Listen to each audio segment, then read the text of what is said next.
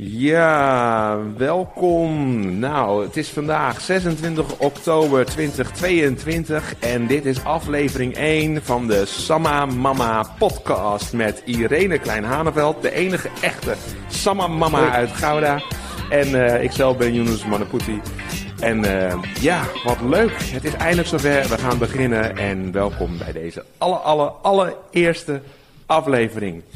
Niet te nou, geloven. Het gaat gewoon beginnen. Goedemorgen iedereen. En um, ja, het is 16 oktober. Dat is een bijzondere dag, want vandaag ben jij jarig.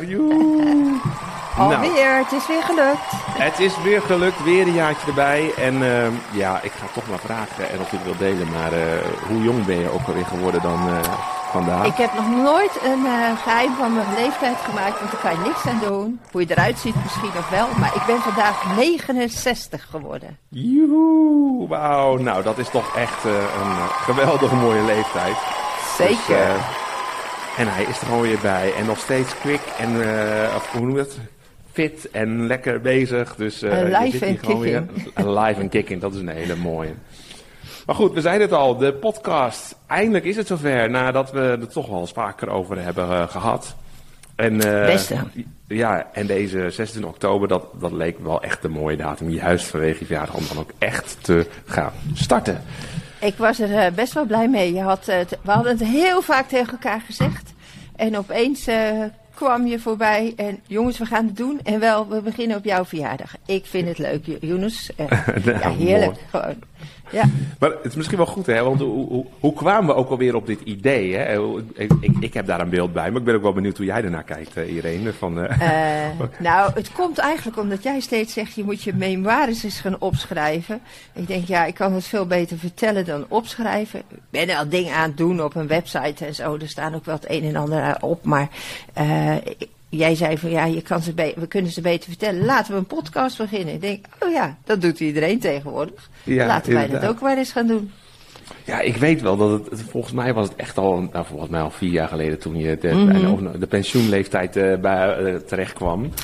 Dat ik dacht, oh, je hebt zoveel meegemaakt, zoveel mooie verhalen. Dat hebben we nou, al zo vaak mogen delen. En dan denk ik, oh, hoe mooi is dat als dat in een... Toen was het nog een boek, hè. Toen zei ik, oh, misschien moet je een boek gaan schrijven. Ja. Ja, maar goed, uh, tijd gaat door en alles. En ja, van deze tijd, podcast is toch veel mooi. Voor eeuwig en altijd uh, ja, beschikbare online. Hè? Dus, Zo is het. Nou, het zonnetje schijnt hier dus ook mooi bij jou, want ik zie jou nou, heel mooi ik, verlicht. Uh, ik nee, is helemaal niet erg hoor. Eh, laat maar zo staan. Ik sta in het licht. Nou ja, ja daar precies. hou ik wel van. Goed zo. zo is het ook. Kleur en licht. Nou, mooi. Uh, maar goed, deze verjaardag. Uh, ja, cadeautjes gekregen al. Felicitaties. Hoe, uh, hoe is het vandaag je dag begonnen? Nou, ik begon met een paar appjes en zo. En, maar we hebben, ik heb nog geen cadeautjes gehad. Maar gisteren met de kring, onze huiskring. Daar was ik eindelijk weer na een aantal jaren mee weer voorgenomen om weer netjes te gaan. En dat op de dag voor mijn verjaardag, mijn oudejaarsnacht, heb ik daar gevierd. Met de lieve broers en zussen die ik daar heb. Ja, heerlijk. Nou, wat mooi. Dus uh, dat was al een beetje de verjaardag. Nou, en, ik, en het is nu ochtend, dus ik neem aan dat de rest van de dag... Ja. komen er waarschijnlijk nog wel heel veel appjes, felicitaties. Of misschien mensen aanwaaien die zeggen... ja. ja. heel leuk. Nou, mooi. Uh, Samma Mama, Irene Kleinhaveld, memoires. Veel meegemaakt door uh, vele jaren heen. En een van de ideeën is dus om in de komende podcast daar gewoon ook gewoon aandacht aan te besteden. Maar ook gewoon stil te staan bij het hier en nu. Uh, maar goed, uh, ik neem aan dat de mensen die deze podcast zullen luisteren op een of andere manier in eerste instantie jou ook wel kennen. Um, en uh, ja, waar zouden mensen jou dan van kunnen kennen, iedereen? Hoe, wat, wat, noem zelf eens wat op over die memoires. Gewoon even een, een, een, lijntje. Nou, wat zou het allemaal kunnen zijn? De meeste mensen kennen mij natuurlijk gewoon van Samma, Bijbelshop Samma in Gouda. En uh, uh, ja, daar sta ik al 50 jaar in. Het is niet normaal hoor. En uh, daarnaast natuurlijk van concerten, evenementen, van hier in de stad in Gouda, waar ik van alles doe. ja, we hebben natuurlijk vooral die concerten en evenementen, daar hebben mensen ons heel erg leren kennen. vroeger ook Flevo Festival, die jongerendag waar we allemaal naartoe gingen ja, te veel om op te noemen. Dus uh, ja, ben een zichtbaar uh, mens, zeg maar. Uh, altijd al geweest, ook hoe ik eruit zie. Dus ze vergeten me ook nooit meer. Het gaat altijd zo. Ja. ja. dat is natuurlijk ook zo. Ja, ik denk nou ook mensen in Gouda kennen misschien de marktaxis nog wel. Of ik kan me herinneren de Binnenbandfestivals. Nou, de vele concerten inderdaad. Het is veel de afgelopen 50 jaar. En misschien wel goed om daar ook even op terug te kijken. Want als we zeggen 50 jaar, begin van de Bijbelshop. Was dat ook een beetje het begin voor, tenminste is misschien het begin van Samma. Maar eh, was dat ook het begin dat je echt een soort van ja, bediening ontving? Of was je daarvoor eigenlijk ook al actief bezig met, uh, met andere dingen? Ik weet niet hoe dat uh, gegaan is. Ja, weet je, het, het, het, ik ben ermee opgegroeid. Hè? Mijn, mijn vader was evangelist. Dus uh, we gingen uitzingen, we deden jeugdwerk. daar was ik actief in. Ik heb jaren kinderkampen gedraaid. En toen kwamen we hier in Gouda, waar ik overigens maar niet zelf begonnen ben, maar mijn zwager en mijn zus. Mijn zwager was politieagent, die haalde de hippies de kraakpanden uit. Nou, die kwamen bij hem thuis. Werd veel te veel, dus ze gingen maar een pandje in de stad. Uh, daar gingen ze een bijbelshop beginnen en dan kon iedereen aanwaaien. En daar uh, was ik al vanaf begin bij betrokken. En pas toen, een paar jaar later, iedereen er eigenlijk wilde, mee wilde stoppen, om allerlei redenen toen was ik gewoon zo eigenwijs dat ik daar mee verder wilde gaan. Van ja, stoppen jullie maar, dan ga ik verder. Zo ging dat. Uh, dus ik had nog niet het besef van een, bediening. Ja, dat kan je pas, dat durf ik eigenlijk pas la, jaren later te zeggen. Ik doe heel veel dingen gewoon omdat ik eigenwijs ben en ergens mogelijkheden zie. Uh, maar ik ben er heel erg van overtuigd dat God het willen en het handelen in je werkt. Dus ik denk er ook niet zo over na, want als ik dat op mijn hart heb, dan nou, ga ik dat gewoon doen. En uh, als de lieve het niet wil, dan stopt hij er maar mee. Zo, zo zit ik in elkaar. Ja, wauw, mooi. Heel mooi. Maar, um, uh, want je noemde het net al, en ik denk voordat we daar nog even verder doorgaan dan over, hè, eh, nou, over hoe, hoe je dat dan altijd gedaan hebt. Misschien wel goed om even stil te staan van, ja, wat voor uh, gezin kom je al? Hè? Je noemde het al, uh, jouw, jouw vader, we hebben evangelist. En dat is grappig, want ik zeg het nu wel zo, maar dat is natuurlijk gewoon mijn opa, voor de mensen die dat niet weten. Ik ben gewoon het neefje van Irene. Dus ja, evangelist. Maar wat is het, wat is het, het, de gezinssamenstelling? Wat voor gezin was het en waar je uitkomt? Nou ja, mijn vader was dus evangelist, Jacob Kleinhaneveld, die getrouwd was. Een Jacob met een Lea, dat is nog, vind ik nog steeds heel bijzonder. Ik ja. ben de zevende uit dat gezin. Dus uh, alles was ouder. Ik had nog een broertje onder me met Down-syndroom. Maar uh, uh, ja, en alles wat bij ons thuis gebeurde, gebeurde voor de Heer. Zo was het. Mijn vader was een leraar, evangelist, reisde rond, leefde van giften. ik begrijp nog steeds niet hoe ze dat hebben kunnen doen met acht kinderen. Maar ik ben er aardig groot van geworden, dus dat, dat scheelt. En, dus je wordt dan gauw meegenomen. Dus geloven is in zo'n geval ook vrij normaal, zeg maar. Ja, net als eten en drinken, zeg ik altijd. Uh, ik ben zelfs naar een kerkje genoemd. In Bodegraven had je een gebouwtje. Dat heette Gebouw Irene. Ik ben in Bodegraven geboren. Uh, helaas heet het nu net weer wat anders. Maar ik ben dus net zo oud als dat gebouw. En toen dat gebouw opgeleverd werd, toen noemden ze het Gebouw Irene. Omdat er ook wat Irene betekent vrede en er was ook wat gedoe geweest, zoals er in de meeste goede kerken gebeurt, hè, was dat daar ja. ook. En eindelijk vrede, dus het gebouw heette Irene. Al mijn opa's en oma's die waren al vernoemd uh, bij mijn broers en zussen, dus uh, zij noemden mij maar nadat die vergadering van gelovigen die dat was, Irene. Zo, dus zo zag mijn jeugd eruit. Ja, en tussen die, al die kinderen ze waren allemaal ouder, dus ik werd opgevoed door heel veel van mijn oudere broers en zussen. En onder mij zat die, die broer met Down-syndroom, die ook heel veel aandacht nodig had. En dat heeft wel gemaakt dat ik een, eigenlijk een heel zelfstandig mens geboren, uh, geworden ben. Uh, omdat je het vaak ook zelf moest uitzoeken. En ik had helemaal geen zin om alsmaar uh, uh, achter mijn broers en zussen aan te lopen. We hoorden ook een beetje bij de kleintjes, noemden ze ons dan. Oh ja. Dat is gek genoeg nog zo, want ik ben nu de enige die nog onder de 70 is en de rest is allemaal ouder. Dus ja. uh, zelfs in de appjes van morgen kun je dat alweer merken, dat ik het kleine zusje ben.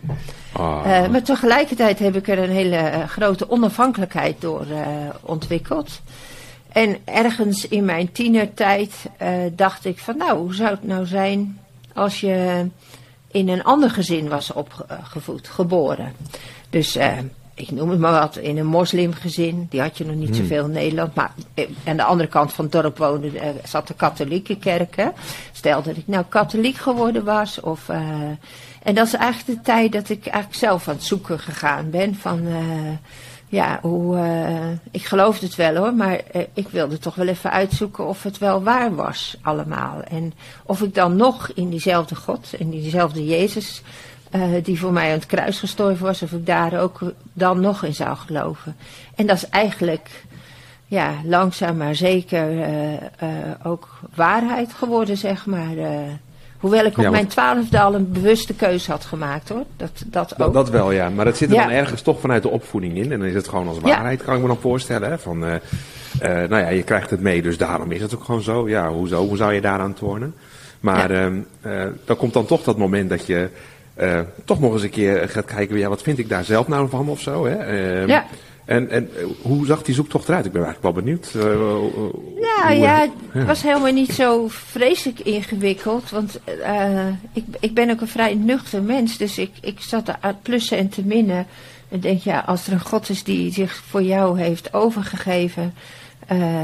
Hoe mooi is dat? Ik kan er zelf toch niet aan voldoen om, om bij God te horen en, en naar hen te zoeken en steeds beter te worden of zo. Uh, nee, er is een God die alles voor mij gedaan heeft. Dat, dat heeft mij wel, ja, dat heeft dat wel vastgelegd, zeg maar, dat geloven. En dat is een proces. Ik kan niet precies zeggen welk moment. Ik kan wel precies zeggen welk moment ik een keuze maakte voor Jezus. En dat was toen ik twaalf was. Toen zat ik in een... Uh, in, ik, zal ik het vertellen? Zat ik in ja, zeker. Ik ben wel benieuwd. Ja, ja, leuk. Dat was dus echt wel een leuk verhaal. Ik was in een kinderkamp. Er waren ook neefjes en nichtjes van mij eh, in het brandpunt in Doorn. En uh, in die is tijd. Dat hetzelfde uh, gebouw wat nog steeds bestaat? Ja, datzelfde ja, dat gebouw, gebouw nog. Ja. Okay, ja wow. En uh, hartstikke leuk kinderkamp. Maar dat deed je s morgens, middags, avonds een beetje, voor mijn gevoel, bijbelstudie. En werd je gevraagd of je je hart aan de Heer wilde geven. Ook drie keer per dag.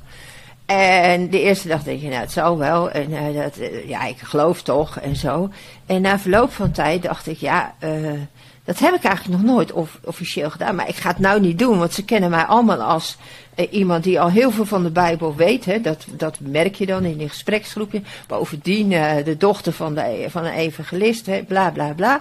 Dus die hele week, elke keer weer, werd er zo'n uitnodiging gedaan. En ik deed het niet. En toen was ik uiteindelijk thuis op zaterdagavond doodmoe van zo'n kamp. Mijn, uh, mijn ouders die waren op vakantie. Uh, mijn oudste zus Anneke moest voor ons zorgen. En uh, Lea, jouw moeder, was er ook. Maar we waren niet altijd vriendjes. Die was een beetje kattig en zo. En ik lag in bed, ook met haar op dezelfde slaapkamer. En ik had verschrikkelijk last van muggen. Ik werd maar wakker gehouden, midden in de zomer. Hè? En ik dacht maar steeds van, ja, ik heb nog mijn hart niet aan de Heer gegeven. Dus ik heb ter plekke die nacht mijn hart aan de Heer gegeven. Ik denk, nou moet het. En ik was ook heel erg blij en heel erg enthousiast. En uh, alleen, uh, jouw moeder was nog steeds even zagrijnig en mijn oudste zus nog veel meer. Die de, en ik dacht, je krijgt mij niet klein. Uh, ik heb mijn hart. En ze, ze wilde er helemaal niet naar luisteren of zo. Uh, nou, daar komt die mijn zelfstandigheid weer vandaan. Ja, maakt me niet uit, maar ik weet wat ik gedaan heb. En ja. toen heb ik me daarna ook in dat jaar, dat was dan wel weer heel bijzonder, was ik nog maar twaalf, uh, me laten dopen. En dat mocht ook van mijn ouders, zeg maar. Ja. Want die namen het eigenlijk wel serieus. Dus ja. zo is dat begonnen. Maar daarna ja, kom je natuurlijk in je puberteit en zo. Ja. En, en uh, wil je ook losmaken van je ouders, dat, daar denk je niet zo over. Maar zo werkt het natuurlijk wel in je hoofd. Ja. Uh, dus die zelfstandigheid krijgt een, uh, een andere plek. Ja, en toen ben ik nog wel weer wat na gaan denken van hoe zit dat nou? Ja, want dat is wel een en, mooie brug ook als je dat zo zegt dan. Hè, denk ik, oh ja, nou ik mooi. En op een gegeven moment komt dat moment dat je echt heel bewust een keuze maakt. En uh, nou ja, laat je dopen. Ik, ik neem aan dat dat in hetzelfde gebouw Irene is geweest. Ja, waar zeker. Maar, ja, ja. Ja, ja, Ik ben daar zelf ook gedoopt. Dus, uh, mooi hè? maar um, ja. Um, ja. heel mooi. Maar dan denk ik, um, dan kom je dus in je puberteit terecht. Ehm, en dan precies zoals je zegt, je, je, je, eigen identiteit, je zet je hier en daar een beetje af. Er is natuurlijk al heel veel zelfstandigheid bij. Je komt uit een groot gezin. Uh, ik ken een beetje de verhalen en hoe dat vroeger natuurlijk ging. Dat, ja, dat was gewoon anders dan, uh, dan dat we dat nu misschien in deze tijd zouden uh, hebben. Omdat de tijd gewoon anders is. Maar hoe, hoe was jouw puberteit? Hoe was jouw, en, en verder eigenlijk, hè? misschien je, na je jongvolwassen leeftijd. Hoe, hoe zag dat er een beetje uit? Nou, ja, ehm, als ik over mijn, mijn puberteit. Ik heb, ik heb maar mijn gevoel niet heel erg gepubert op die manier ik liep altijd wel een stukje vooruit. Dat, was heel, dat is ook wel een soort lastig, maar ook wel leuk. Uh, omdat al mijn broers en zussen, alles was ouder, was ik eigenlijk steeds liep ik mijn leeftijd vooruit. Hmm. Dus ik had uh, eigenlijk, uh, ik heb de MULO gedaan en ik had daar een vriendin en die had al die verhalen over verliefd zijn en, de, en die had het ene vriendje naar het andere uh, en, en ook naar huis toe. zat tegen de ouders op de, te boksen en zo. En dat deed ik eigenlijk allemaal niet, want ik was best heel trots op mijn ouders.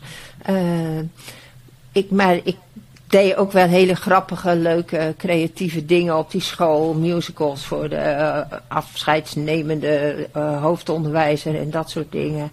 Maar ik had ook al heel vroeg, en misschien wel te vroeg, ook al verkering. Uh, ik was nog maar 15 of zo. ik was, zat nog in mijn examenjaar met een jongen van 23. Nou, dat is nogal. Dat is, in dat geval was dat ook een hele zelfstandige ja. gast. Nou, dat heeft later best wel zijn gevolgen gehad. Dat had ik vroeger niet zo in de gaten. Uh, dus ik gedroeg me altijd best wel heel uh, volwassen al, zeg maar. Uh, ik had, maar daar had ik ook niet zo last van. Ik ben een nuchtere ook in dat soort dingen. Dus het, het, het, het ging eigenlijk vanzelf. We deden ook hele leuke dingen. We gingen met twee lelijke eenden naar Spanje toe. Met mijn oudste zus en zo. Kon ik er heel goed mee opschieten. En uh, midden in de Pyreneeën stond dat ding stil. En, uh, maar ja, dat konden die jongens ook weer repareren. Dus nou ja, noem maar op.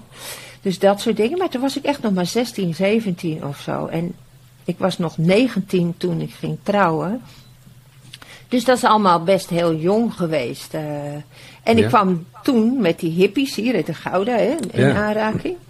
En die vond ik eerst echt maar een beetje eng, weet je. Uh, en tegelijkertijd was ik ook wel een soort jaloers op hun vrije geest, zeg maar. Uh, en ik werd heel erg bevriend met ze en zij werden christen, dus zij werden ook wat braver, zeg maar. Dus dat kwam beter bij elkaar. En, en ja, diezelfde vriendinnen heb ik nog. Dus ja, Wauw, dus, mooi. Ja, ik, dus ik heb geen ingewikkelde uh, puberteit. Nee. En misschien zelfs wel hier en daar wat gemist in die puberteit. Ik ging niet uit, daar vond ik helemaal geen bal aan. Nee. Uh, nou ja, dat. Ja, en dan, want je, je noemde het al even, uh, Gouda, de, kom je in aanraking met die hippies, maar hoe ben je dan van Bodegraven in Gouda terechtgekomen? Want iedereen weet, iedereen een klein aanhoud, ja, dat is gewoon Gouda, maar daar kom je niet eigenlijk vandaan. Dus hoe is dat gegaan nee. dan? Nou ja, uh, bij, ik had dus verkering en we wilden. De, inmiddels had mijn, uh, waren we al bezig geweest in, in 72 met die Bijbelshop. mijn zwager, die dus die politieagent was, Leo, die huurde een pandje voor 10 gulden in de maand. In de Lemdulsteeg. Een vreselijke naam. In echt een steegje ook in Gouda. En dat hebben we opgeknapt en gingen we wonen. En uh, een stukje verderop, dat was nummer 2, en op nummer 25 stond een uh, huisje te koop voor 10.000 gulden. Zo, en uh, ja, dat had je toen nog. Stond wel een wc buiten, dat was ook nog in die tijd. Zo'n heel klein steeghuisje met één zoldertje en zo. En dat huisje hebben we gekocht. Uh, en dat hebben we opgeknapt, uh, de wc iets uh, aantrekkelijker gemaakt, zeg maar. Maar nog steeds geen douche erin of wat dan ook. Maar een schattig huisje, ik vind het nog steeds. En na twee, drie jaar moest dat huis ook verkocht worden, net als die winkel. omdat daar een nieuw winkelcentrum gebouwd moest worden in de, in de binnenstad van Gouden. En ja, dat moest, dan moest de gemeente zorgen voor een nieuwe woning voor je. Mm. En toen zijn we eigenlijk in een flat terechtgekomen uiteindelijk. Uh, Wat ik wel heel lastig vond, want uh, daar, daar zijn mijn kinderen geboren. Maar in ieder geval, op die manier, dat was de enige manier om in Gouda te, te komen. Mijn, uh, mijn man die kwam uit Amsterdam, ik uit Bodegraven. Dus je kwam niet zomaar in Gouda terecht, maar dat wilden we wel. Ja. Dus nou ja, zo zijn we erin gekomen. Wauw, nou mooi. En uiteindelijk nooit meer weggegaan, dat sowieso. Nee. Nee, maar Op goed, die paar jaar flat uh, na heb ik ook altijd in de binnenstad gewoond. Oh ja. En uh, ik zou hier ook nooit meer weg willen. Nee, dat kan me wel voorstellen. Um, maar goed, dan kom je daar. Uh, maar uiteindelijk toen, dus toen was het eigenlijk al de, de Bijbelshop al een feit, hè, toen je ja. in Gouda kwam. Um, en hoeveel tijd zit er dan tussen tot het moment dat, nou ja, uh, dat, dat de, de groep die ermee begonnen was, Leo, Anneke, dat ze dan uh, ermee wilden stoppen en dat jij zei, maar ik ga ermee door. Is, is dat, hoe zit dat in de tijdlijn? Is dat, toen wonen jullie er al? denken wij, ja, ja, zeker woonden we er al. En we zijn toen, hebben toen daarna nog een koffiebar geopend. Daar zijn we een aantal jaren in bezig geweest. Is de winkel toen ook nog kort naartoe gegaan. Uh, en in al die tijd was ik er wel een soort bij betrokken, maar ik had ook nog gewoon mijn baan. Uh, alleen als je in die tijd uh, zwanger was, ik werkte overigens ook voor een uitzendbureau hier in de stad. En uh, dan, als je zwanger was, dan stopte je met, met werken. Wat voor werk deed je dan? Geen ik ga, ja, dat wist je niet, hè? Nee. nee. nou, ik ben heel lang en receptioniste geweest. Dat was eigenlijk mijn opleiding die ik gehad had. Dat, ja, dat ligt bijna hetzelfde als secretaresse. Ik ben dus ook heel lang secretaresse geweest. Uh, en ik ging hier in een heel groot gebouw van uh, Nederhorst. De Koninklijke Maatschappij voor Havenwerken kwam naar Gouda. En daar heb ik eigenlijk alle afdelingen gezien. Uh, van de, uh, wat die mensen deden. Van de, het hele grote project van een oliehaven tot uh, de telexkamer.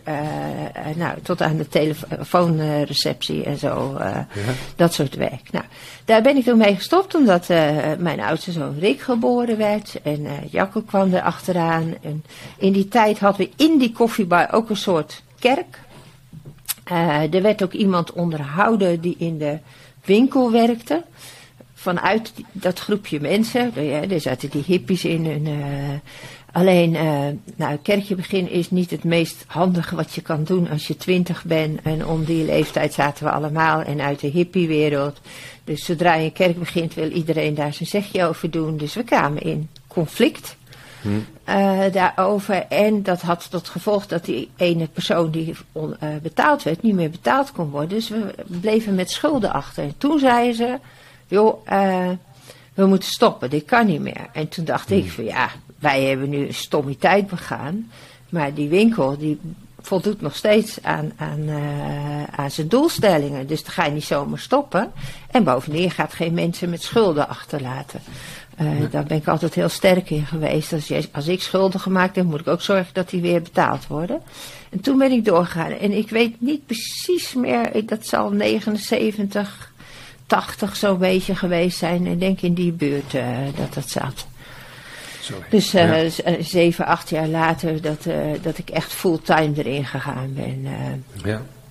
Maar was dat een grote stap om dat moment dan te kiezen, ik, ik, ik, ga niet meer werken? Of was dat omdat de, de kinderen er waren wel al, dus ja, je was het misschien allemaal niet werken. Ik weet niet hoe, hoe Nee, je werkt, al, je werkt al niet meer toen. Nee? Dat was nee, gewoon okay. zo. En, en uh, zelfs mensen keken je nog wel eens uh, uh, nou, aan zo van dat je aan het werk was. Het was dat het vrijwilligerswerk is, want dat is het eigenlijk altijd geweest. Ja. dat men het tolereerde. Ja, nu tolereren mensen het bijna niet als je niet wil werken als vrouw. Mm. dat is wel een hele, erg, hele grote omslag eigenlijk hoor. Ja, maar goed, dat is ook echt hoe de tijd natuurlijk veranderd is door ja. de afgelopen jaren. Dus ehm, oké, okay, nou dat is en, en nou, toen zitten we ergens uh, begin jaren tachtig. Uh, ja. je, je, bent op een gegeven moment verantwoordelijk voor, uh, voor de winkel. hoe, hoe heb je dat gedaan? Ik bedoel, je moet spullen hebben, er moeten mensen komen. Ging het uit, uit, zichzelf of moest je daar wat voor doen? Of hoe, hoe was dat in die tijd? Nou ja, je moest, je, dat, ik moest heel dat vak leren, want ik wist helemaal niks van, van handel. Uh, op mijn, uh, uh, in mijn Mulo-tijd nam ik wiskunde, omdat ik dat veel leuker vond dan handel.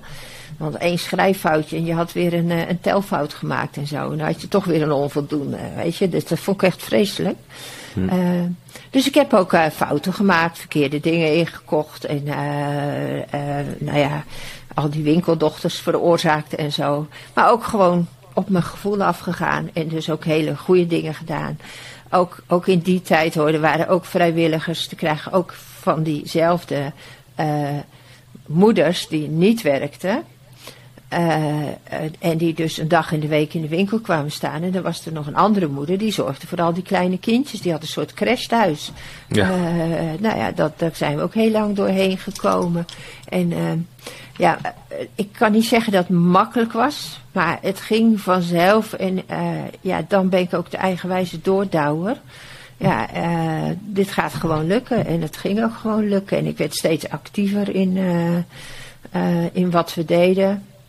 Uh, uiteindelijk begonnen de mensen, uh, raadgevers, uh, die zeiden van, ah, je moet concerten gaan organiseren, want dat levert geld op. Nou, die wisten echt niet waar ze het over hadden, maar goed. ik trapte erin. Ja. En zo zijn, ben ik eigenlijk begonnen aan, aan concerten organiseren. omdat we dachten dat er geld op zou leveren. en en nou, dat, dat, dat kwartje van die muziek, ja, dat heeft een hele belangrijke rol in mijn leven gespeeld. Ik, ik zei altijd van, ik ben, uh, uh, ik was al bekeerd, maar ik ben op een gegeven moment ook bekeerd tot, uh, tot de, de, moderne christelijke muziek, de gospelmuziek. Ja. en, en het belang daarvan. dus dat. Wauw, maar, maar dat, is wel interessant. Dus, dus dat, dat idee van concerten organiseren was in eerste instantie misschien nog niet eens vanuit jezelf of zo, maar meer omdat mensen dachten, nou ja, weet je, het is een, misschien een mooi businessmodel om uh, ieder wat geld binnen te, ja, te, krijgen. En ik dacht, nou is leuk. We verkochten natuurlijk uh, steeds meer grammofoonplaten. De EO was steeds actiever. Die oudste zus van mij, die woonde ook niet meer in Gouda met haar man. Die waren naar de EO vertrokken en uh, Anneke presenteerde daar Gospel Sound, of zoiets heette dat, met Jan van der Bos samen. En ja, pas toen, eh, nou, dat is echt wel een mooi verhaal, want ik kreeg toen een grammofoonplaat, over een mooie plaat gesproken, van Randy Matthews. En dat was een beetje zo'n uh, Larry Norman figuur. In Nederland heeft hem nooit zo goed gekend, maar hij is wel eens geweest in Nederland. En Randy Matthews uh, maakte een live LP, van dubbel LP, hè, een groot concert. En de gekte sprong er vanaf. Het was echt zo'n gekke hippie. Met de hele verhalen en uh, nou ja, uh, lachen. Maar aan het eind begon hij een verhaal te vertellen over de kruisiging van Jezus. En uh, ja, ik, ik, stel, ik, vertel het nu heel snel en je moet die hele mm opbouw van dat hele concert zien. En als je daar nu over nadenkt, dat was, zat ook prachtig in elkaar. En toen hij daarover begon en dat lied begon te zingen, dat is Didn't He. Uh, didn't he die for you and me? En de manier waarop dat, die dat zong en vertelde. Uh, nou, dat heeft er bij mij zo ingehakt. Dat ik altijd zeg, dat lied heeft mij bekeerd tot de gospelmuziek. Ik kwam natuurlijk uit de vergadering van gelovigen. Uh, voor zover je het niet kent, daar wordt elke zondagochtend het avondmaal gevierd. En gedenk je de, het, het sterven en het lijden van Christus. En uh, uh, dus ik wist echt wel wat over lijden en over het, het sterven van Jezus. Dat had ik vaak genoeg gehoord, maar het is nog nooit zo goed bij me binnengekomen als bij dat lied. Dat was heel bijzonder. Bijzonder. Uh, en, en toen dacht ik van ja, daar, daar kunnen geen tien preken tegenop. En ik heb niks tegen preken. Maar uh, dat heeft me zo geraakt dat ik dacht van ja, maar daar wil ik verder mee werken. Muziek heeft zo'n sterke uh, ja, invloed op je, ja, sowieso op, op je hart, op, op alles, hè, op emoties.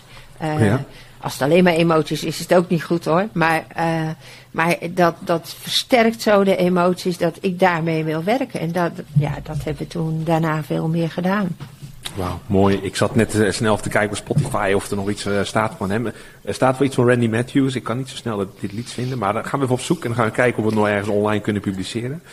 Wel mooi, omdat het juist zo'n uh, zo'n omslag ook heeft gemaakt. Hè? Want het gaat om naar wat je net zegt over dat punt van de, naar de moderne christelijke muziek. Daar waar je op dat moment waarschijnlijk voornamelijk gewoon hè, de geestelijke liederen, de glorieklokken en Johannes de Heer liederen ja. kende. Ehm, dat daar juist een beweging in kwam. En nou ja, ik denk ook als ik daar kijk, ook daar, dat je daar heel veel mogen betekenen voor christelijk Nederland. Mede door de concerten en de mensen hierheen te halen. En daar wil ik zo nog wel even op inhaken. Maar misschien even, even terug, want ik bedoel, als ik dan denk, hè, dit is begin jaren tachtig. Je bent heel wat jaren jonger op dat moment. Uh, getrouwd, eh, kinderen, jong gezin. En dit vereist veel organisatie en, ja, weet je, dat, en veel najagen. Hoe was dat in die tijd? Want ik kan me gewoon zo voorstellen dat dat best best wel heel veel was. En ik, eh, hoe, hoe, was dat thuis? Hoe ging dat met de kids? En uh, hoe hield je dat eigenlijk allemaal vol? Ook wel een beetje zo van, nou ja. Weet je, uh, ik, ik weet soms niet precies meer hoe dat was. Uh, dat het ook bij tijd en wijle heel erg heftig was. Dat vond ik ook wel. de, dat hele gedoe in die koffiebar, wat ik zei. En dat heeft echt wel een wissel geslagen. Dat maar toen was ik heel blij dat ik hele kleine kinderen had. Ik weet nog dat ik dan, en weet niet meer waarom, dat je zo verdrietig en, en naar bent. Maar dan liepen die jongetjes er rond. Ik heb twee, twee jongens gekregen, een jaar na elkaar. En ja, die konden me dan weer zo blij maken, omdat hun wereld gewoon heel basic was. Dus die konden blij zijn met niks. Waardoor jij ook weer blij werd. Dus dat, uh, ik denk dat het was een goede planning van de lieve heer, dacht ik altijd. Ja, uh, en ja, het was veel. Uh, maar mijn man die werkte toen ook gewoon thuis. Dus we konden ook heel veel met de kinderen en, en alles. Dus het is altijd gelukt. Uh, het vergde wel wat improvisatievermogen. En ja, we waren natuurlijk allebei in de binnenstad. Dus uh, we woonden in de binnenstad en we werkten in de hm. binnenstad. Dus die afstanden waren ook wel uh, handig. Ik vond het veel lastiger toen ze puber waren. Dat, dat, dat, omdat als kind kan jij nog bepalen welke tijd je aan ze besteedt. Maar als puber bepalen zij het. Dan uh, kom je thuis, ja. ja, denk je niet dat ze bij je gaan zitten en gezellig gaan zitten kletsen. Uh, dus dat vond ik veel lastiger. En ja, het was veel. Het is altijd veel gebleven ook. Ja. Uh, zelfs toen ze weg waren, het is, het is nu nog veel soms. Dus, ja. dus dat ben ik in zekere zin wel gewend aangeraakt. En ik kon heel goed schakelen. En multitasken en zo, uh, dat gaat tegenwoordig wat minder. Maar dat kon toen best wel. En je, je krijgt ook zoveel uh, energie terug hmm. van de dingen die je doet. Uh, vooral in die, die, concertjaren met zoveel vrijwilligers die ook meewerkten, meedraaiden ja, die hoorden er allemaal bij. Zo was ik thuis natuurlijk ook opgevoed. iedereen hoorde erbij. Dus er zat niet zoveel verschil tussen mijn privé en mijn werk. Uh, dat mag tegenwoordig niet echt meer. Maar het is ook wel heel handig. Want daardoor hoef je ook niet, niet in die, dat opzicht te schakelen. Zeg nee, klopt. Dus, uh, ja. nou ja, en misschien ook wel een beetje dan het aard van het beestje. Dus in die zin van, ja. Nou ja, gewoon lekker bezig zijn. En ja, dat geeft energie. En natuurlijk het komt ook met offers. Hè. Ik denk dat is gewoon, uh, dat staat buiten kijf. Zeker. Uh, je noemde net al de, de, kids. Ja, vertel eens wat over hun. Uh, over wie ze zijn, wat ze doen, wat ze zo leuk maakt. Of ja.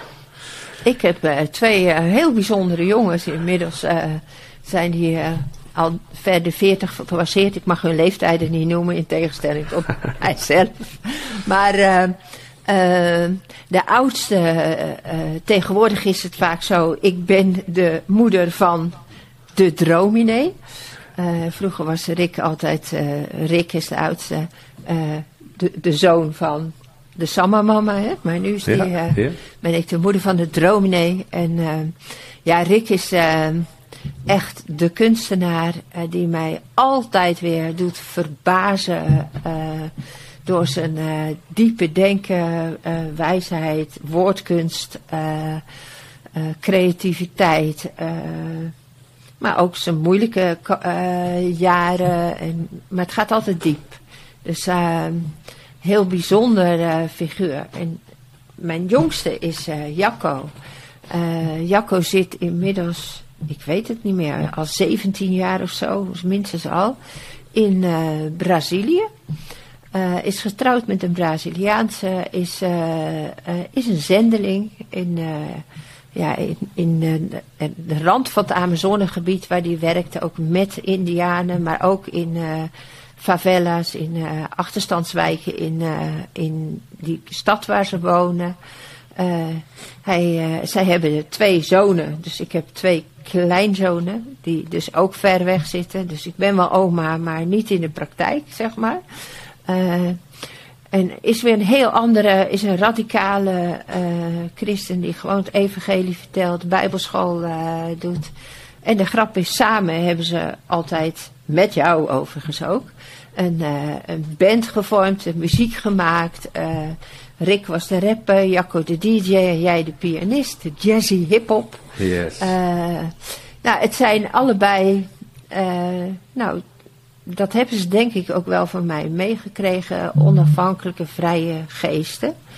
Uh, die het geloof uh, nooit losgelaten hebben. Die allebei hun eigen manieren hebben om daar uh, woorden aan te geven en dat uit te leven. En ehm, ja, die vrijheid die ze hebben gehad, zoals ze dat zelf zeggen, ja, daar ben ik eigenlijk wel heel trots op. Dat dat zo kan en dat ik zo'n mooie band met ze mag hebben. Ja, wauw, heel mooi. Nou, wie weet dat er uh, nog in een toekomstige uh, aflevering daar ook nog meer aandacht aan besteed kan worden, dat weet ik niet. Maar één van de dingen, je noemde het net al, uh, Rick de Drominee, ook wel bekend als, je bent intussen de Samamama, maar ook de moeder van de Drominee. En ja, een woordkunstenaar puur zang, die op een hele bijzondere manier, nou ja, invulling kan geven door middel van woorden en dingen kan vertellen. Maar dat doet hij over situaties, dat doet hij over wat hij meemaakt. Uh, online kunnen we dat ook wel eens vinden, maar dat doet hij ook over jou. En uh, hij heeft uh, nog niet zo lang geleden iets opgenomen over jou, wat iets verteld over jou. Dus ik dacht, laten we daar maar gewoon eerst eens naar gaan luisteren. En dan gaan we het zo wel even hebben. Dus hier komt de drominee over Irene, onze Samamama. Opzienbare zweeën. Tussen monden en monsters, tussen wonden en wonderen, tussen zonden en bijzondere. Tussen onderbreken en ondernemen, tussen alles geven en alles breken. Tussen doorgeven en doorbreken. Tussen uitstrekken wat voor er ligt. Uitblinken met wat in haar zit. Tussen voorlopen en tegenstromen. Tussen zere benen en duizend poten. Belangeloos energie ingestoken en ongekend doorzettingsvermogen. Met kleurpotlood in haar schoenen. En met haar mooie onrust verzoenen tegen de stroom in roeiend zet ze koers. Verbindt ze mooi mensen en momenten. Die anderen nooit bij elkaar zouden denken en ze zuster door. Nooit om de boel te sussen of brandjes te blussen, maar om vlammen te werpen, het licht niet dovend of onder de korenmaat gestoken aanstekelijk enthousiasme opstokend.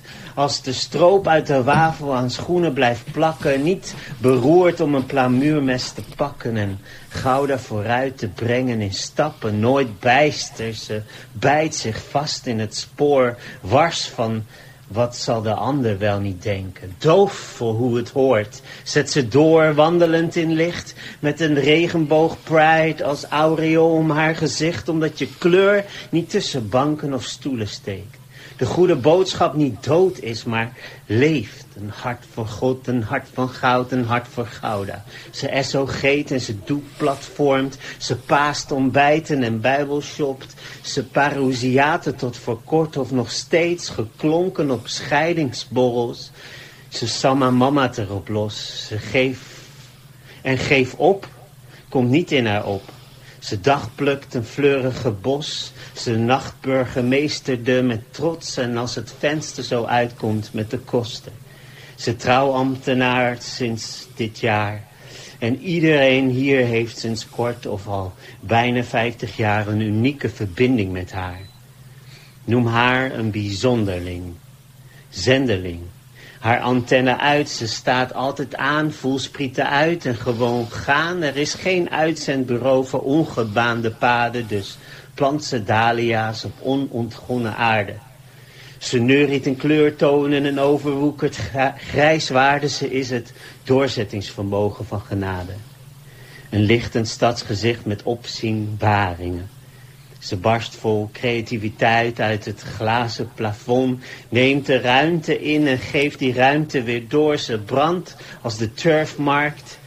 Ze is een stelteloper, samma, manna, het regent hemelsbroden. Ze weet hokjes en vakjes omgebogen naar regenbogen, neuzen de andere kant op en ogen weer open. In een omheinde plek vol passiedovers loopt zij van de passie over. Ze knipt het prikkeldaad open, herderende herrie, om de kudde te openen. Laat je vreugde en kleur niet van je beroven.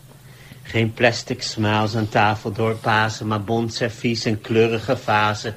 Breken dag van hoop aan en breken de sleur. Hang de stad vol met je kleurmerk. De sporen ruiken nog na van de Christus geur. Wat is een blijde boodschap zonder glimlach? Wat is het evangelie met een grijs gezicht? Niets. Want een ieder heeft iets en zij brengt ponte tinten. De kleurige hoge latten van haar droom. Een levende steen in de rivier die de stroom vanuit de tempel versnelt en laat bruisen. Die feministische echo's uit Jacob Huizen. Wees standvastig. Op onwankelbaar spoor. Volledig overvloedig, want more is more. En ren maar door, je zult de prijs behalen. Een well done van de Vader. Een well done van de Vader. Die waardering krijg je bij de opening van een nieuwe stadspoort. Dus knip dat lintje maar door. Hoe ga je maar altijd door? Zonder verbindingsangst schitter je voort.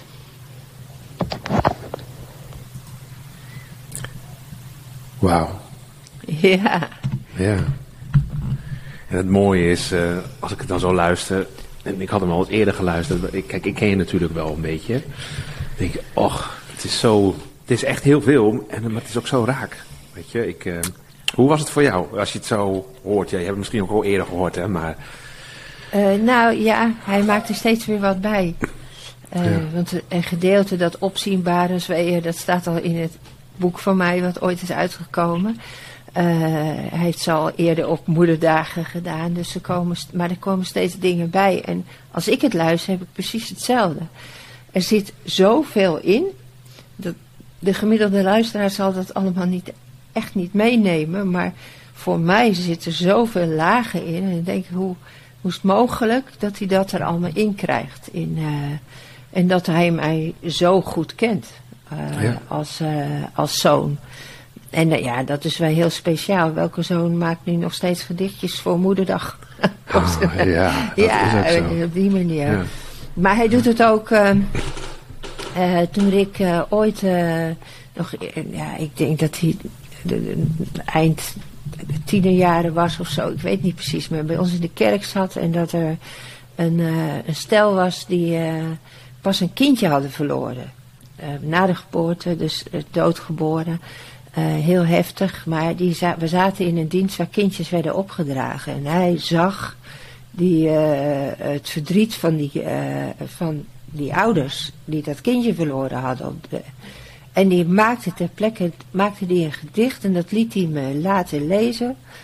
Ik zeg, Rick, dat kan jij helemaal niet weten hoe dat voelt voor een, daar was hij nog veel te jong voor. En toch deed hij dat. Hij heeft dat zo geraakt en dat doet hij nog steeds. Dus sinds die tijd wist ik ook zeker van dit is zijn, uh, ja, dit is zijn, zijn bediening, zijn, noem het maar, ja. hè, zijn, zijn roeping ja. om te doen. Ja, nou heel, heel bijzonder.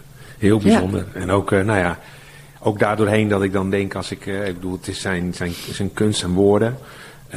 Maar ook het, ja, weet je, het, het, het zien en uh, het kennen en, en dan dat weer vastleggen in woorden, wat soms heel moeilijk is natuurlijk. Ja. En dan ook op zo'n manier, um, dat ook heel verbindend, maar ook ja, heel gebogen is. Ja, het is super, ja. super mooi. Nou, ik, Ja. ik, ik ben ervan overtuigd dat we nog meer hiervan gaan horen, ook in de komende uitzendingen. Zeker. Um, Ik, uh, ik ben bewust van de tijd ook, dus ik wil wel een beetje langzaam naar, naar een afronding gaan. Ik, ik denk, we hebben al heel veel gesproken over... Zit er alweer een uur bijna? Dan? Nou, bijna, nee, maar we, we, hebben nog een paar dingen dat ik denk, oh, die wil ik ook nog wel benoemen. Kijk, we hebben het over gehad, uh, nou, wie je bent, waar je opgegroeid bent. we uh, hebben het al een beetje over Samma gehad en we waren een beetje gebleven bij de concerten in de begin jaren tachtig en dan hoe verder gaat. Nou, gelukkig komen er nog heel veel andere afleveringen.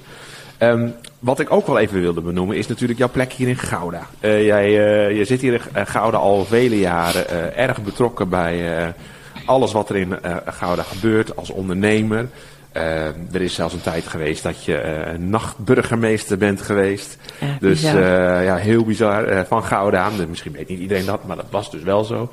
Um, en jij weet ook altijd wel een beetje wat er gaande is in Gouda. En ik dacht, nou, hoe mooi is dat om ook tijdens zo'n podcast eventjes gewoon te vragen aan jou. Nou, uh, wat is er op dit moment gaande in Gouda waarvan je denkt, nou hier word ik enthousiast van of dat wil ik graag delen uh, met de luisteraars. Zodat, uh, ja, dan zou dat ook weten. Ja, weet je, het is nu oktober en eigenlijk zijn we net een beetje te laat. Want Gouda oh. heeft een hele zomerfeest gehad, 750 jaar uh, stadsrechten fantastisch feest. En uh, als slotfeest in september mocht ik daar nog de hele stad versieren met lampionnen en uh, dingen. Dat zijn de dingen waar ik echt heel warm voor. Vorige week, afgelopen zaterdag, was het Zotte Zaterdag. Want uh, dat weten een hoop mensen niet, maar Erasmus is in Gouda geboren. Die hoort niet bij Rotterdam, die hoort echt ook bij Gouda. En dat vieren we elk jaar met Zotte Zaterdag. En die naam, Zotte Zaterdag, die heb ik ooit verzonnen.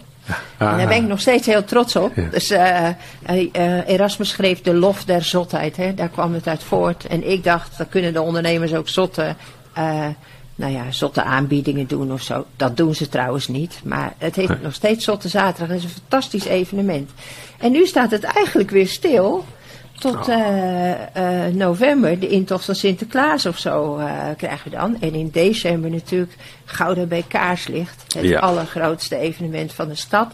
Wat hopelijk nu voor het eerst weer na al dat gedoe gehouden mag worden. Ja, daar ben ik ook super trots op. Elise Manna heeft daar ooit een mooi lied voor Gouda geschreven toen ze nog geen Goudse was. Uh, ja, ja, dat zijn allemaal dingen die gebeuren hier. En uh, ja, vanavond, als je nou zegt, wat gebeurt er voor leuks in Gouda? Vanavond zit Martijn Buwalda in Gouda, in de Schouwburg, helemaal uitverkocht. En dan ga ik wow. als verjaardagsfeestje, gaan we daar gezellig naartoe met een aantal oh, mensen. Dus, uh, Tof. Nou, ik ja, denk als de mensen het luisteren, is het waarschijnlijk allemaal al geweest. En sommige dingen ja, komen precies. nog. Maar ja, hartstikke mooi. En wat je zegt, er, er gebeurt veel. Nou, weet je wat? Ik, het lijkt me mooi om uh, ook in de komende uitzendingen gewoon elke keer even weer stil te staan van joh, wat, uh, misschien ook wel wat is er de afgelopen tijd geweest, wat was er zo mooi. Ja, uh, maar ook. ook. wat komt er voor komende tijd, zodat mensen ook gewoon weten van nou ja, in ieder geval hier inside information van, van onze Sama Mama over wat er allemaal speelt in Gouda. Jij Jij noemde net over iets over hè, de zotte zaten, uh, zaterdag en dat mensen dan iets inkopen en dan bijzondere dingen in de winkel kunnen doen. Um, ja, je bent nog steeds een, uh, een eigenaresse van uh, Samma, de Bijbelshop, maar veel meer dan een winkel. Ik denk, heb je iets in de winkel liggen nu waarvan je denkt, nou dat is leuk, dat moeten mensen echt even zien. Iets hij, nieuws, hij, hij ligt toevallig naast me. Dat oh, kijk. Dit boek, De Achtste Dag heet dat. Uh, dat is eigenlijk wel mijn uh, ontdekking van dit jaar. En we zijn er gisteravond, daarom ligt hier, uh, met onze kring over begonnen. Het is een boek van Jacob van Wielink en Henk Rothuizen samen. En dat, gaat, dat, dat zegt waar Jezus je leven raakt. En dat boek is zo mooi, korte hoofdstukken, uh, met vragen over jezelf. En het gaat er vooral om dat Jezus in alle opzichten in je leven aanwezig is. En dat klinkt nou heel makkelijk als ik het zeg, maar zij gaan daar heel diep op in. Jacob van Wielig is ook uh, is een katholiek en Henk Rothuizen is een ja, charismaat, kun je bijna zeggen. Hè? Hoofd nazorg van de EO geweest. En ja, die twee bij elkaar, ik word er onwijs blij van. Het is ook prachtig uitgevoerd, hou ik ook van. Dus, uh, uh, nou ja, verder is gisteren allemaal cadeautjes binnengekomen bij Samma voor het najaar. Die ga ik morgen verder in de winkel zetten. Uh, ja, winkel is altijd vol met verrassingen. Nou, hartstikke mooi. Ik denk uh, dat uh, dat klinkt goed. Die Jacob van Wieling trouwens was afgelopen zondag bij ons in de kerk. Ik zag het. Om te spreken, ja. dus uh, ja. heel, heel mooi. Maar ja, nou, goed. Ik zou zeggen, mensen die dit horen, ga naar Samma. Het is meer dan een winkel. Je kan er echt van alles vinden. Dit boek ligt er natuurlijk ook. Cadeautjes liggen er ook, maar nog veel meer dat je, heel dat je hebt. Het is, dat is denk ik ook wel zo kenmerkend van Samma. Als ik dan zelf er altijd aan denk van, ja, het is een bijbelshop. En dan denk je, nou kan je daar bijbels kopen. Maar ja, hoe ik er altijd naar gekeken heb, het is veel meer dan een, een bijbelshop, want er is al veel meer te koop uh, dan alleen maar bijbels. Uiteraard zijn die er ook. Maar daarnaast natuurlijk ook gewoon de gezelligheid en de activiteiten daaromheen. Nou, en ik denk dat is ook iets waar we in de komende uitzending wat meer aandacht aan kunnen gaan besteden. Van nou, wat was dat dan allemaal? Of wat is dat allemaal? En uh, de, hè, de zogenaamde uh, memoires waar we het, uh, waar we het over hadden. ik, ja. um, even kijken, ik heb nog, nog één ding. Je noemde net al iets over een, een lied dat veel voor jou betekend heeft. van Randy Matthews, Didn't He. waar ik nog ga opzoeken en kijken hoe we dat in ieder geval ook op een of andere manier kunnen publiceren op deze podcast. Maar um, het leek me wel leuk om ook uh, in de komende tijd een, nou, een soort van playlist te gaan creëren met, met liederen die iets voor jou hebben betekend. Of uh, in het verleden, of het heden, of nou, noem maar op. Um, en ik dacht, nou ja, misschien voor nu dan beginnen we eerst met eentje. De volgende keer gaan we dan iets meer doen, zodat we gelijk een playlist helemaal vol hebben. Mensen het allemaal kunnen terugluisteren. Maar heb je een, een lied of een song waarbij je denkt van ja, dat, dat is een, een lied dat ook veel voor mij heeft betekend zodat uh, we die kunnen gaan publiceren ook op de uh, Sama Mama playlist. Ik zei net natuurlijk die van Randy Matthews, maar als je nou zegt van wat is er op dit moment. Ik heb steeds een liedje in, in mijn hoofd. Hij is pas bij Sama geweest van Paul Field. En dat heet Go Peaceful. Go Peaceful in Gentleness. Uh, het, is, het is eigenlijk een zegenliedje voor... maar wat hij daarin zingt is zo hoe ik wil zijn, hoe we in Samma willen zijn. Uh, nou, luister het maar. Het is echt. Uh, uh, dat, dat, is mijn laatste. nou, lieve liedje is het gewoon. Lief ja, liedje. ja. Nou, mooi. Ik, ik ga hem opzoeken op Spotify en voeg hem toe aan de playlist. Kunnen mensen het ook terugluisteren. En ja, luisteren hoe, hoe dat is. Het, het zegenlied, het lieve lied van Paul Field. hartstikke mooi. Nou, ik denk dat we wel zo langzaam maar zeker uh, richting het uh, einde gaan. Dus is er nog iets waarvan je denkt, uh, Irene, nou dat, dat wil ik nog graag melden of delen met de luisteraars voor deze eerste podcast? Of, ehm, of hebben we alles wel zo'n beetje gehad voor deze eerste aflevering? Nee, ja, breek me de bek niet open, zou ik bijna zeggen. We kunnen nog zoveel vertellen, Julius. Ja, maar ik vind ja. het zo ongelooflijk leuk om dit nu uh, met jou te doen. En uh, dan gaan we gewoon weer verder. En al die andere verhalen, die komen nog uh, echt voorbij. Ja. Want ja, dus, dus inderdaad, ja, als ik erover nadenk, is er over al die jaren zoveel te zeggen. Dus dat gaan we doen. En ik hoop dat iedereen dan ook weer kan luisteren gewoon. Ja, nou dat hoop ik ook. Ik denk er is veel aangeraakt en al veel eventjes genoemd. Ik denk, oh ja, inderdaad dat ook. Ik uh, zei gekscherend tegen jou, nou leuk, elke maand even met mijn oude tante even bijkletsen. En dan nemen we dat gewoon mooi op. Dus, uh, ja, maar dat is uh, ja, hartstikke mooi. Nou, ik zie ook uit naar de volgende. Um, een van de dingen die we ook gezegd hebben, is dat we met gasten aan de slag willen. Hè? Dan mag je ja. mensen gaan uitnodigen. Mensen die je kennen, van welk gebied dan ook. En ja, op die manier maar eens gaan delen. En het is ook de kracht van getuigenissen. Ik denk dat misschien hoe daar ook al uh, nog te benoemen, daar hebben we het wat eerder over gehad. Maar uh, ik weet dat het moment dat wij uh, samen in, vanuit de Proesje gemeente in Gouda ook actief waren in het eredienstteam. En wij keken elk jaar ook altijd eens terug naar de diensten hè, die bijgebleven waren. Ja. Toen zeiden we altijd van, oh ja, welke dienst is nou het meeste bijgebleven? Want ja, je bent hele ja, door aan het organiseren en alles. En, en elke keer als wij dan weer zeiden van uh, welke dienst was dat, het was eigenlijk stipt elk jaar weer een dienst waar een bepaald getuigenis had geklonken van iemand. Um, ja. En dat zagen we steeds terug en toen dachten we op een gegeven moment al van ja, het is zo belangrijk dat we getuigenissen delen. En als je dan ook kijkt naar Gods woord, dan denk je ja, maar Gods woord is natuurlijk ook gewoon één groot getuigenis van wat God heeft gedaan in de levens van ja. mensen.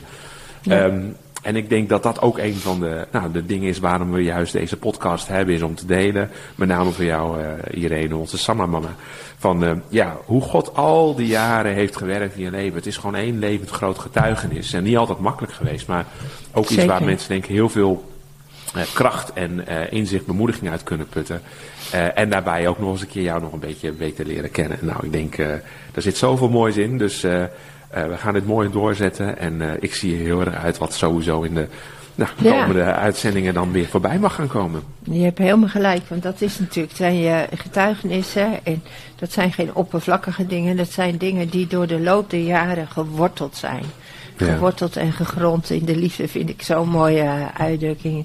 Dat, dat, uh, ja, en dat wil je ook vertellen. Dat, het is niet, er gebeuren elke dag mooie dingen, maar door je hele leven heen zie je dat God zo werkt en heeft gewerkt. Dat, dat heb je nooit zelf kunnen doen. Dat, dat, dat, is onmogelijk. En dat vind, ik, dat vind ik prachtig. Dat is het mooie van ouder worden. Ah, dus, ja, uh, inderdaad. Ik, wil nog een paar jaar ouder worden. Goed zo. Nou, dat, dat, dat teken ik voor in ieder geval. Ja, is goed. nou, heel mooi. Ik denk dat we het hiermee gaan afsluiten. Dus ik wil zeggen, dank jullie wel, luisteraars, voor uh, jullie aandacht. Ik hoop dat jullie ervan genoten hebben. Mocht je nou vragen hebben, stuur een mailtje. En dan ga ik heel bol zeggen, info.samamama.nl Als je vragen hebt of andere uh, dingen. En uh, voor de rest, uh, hopelijk zijn we de volgende keer weer bij. Nou, en tot ziens. Dus muziekje aan en dan gaan we weer zwaaien. Doei! Doei.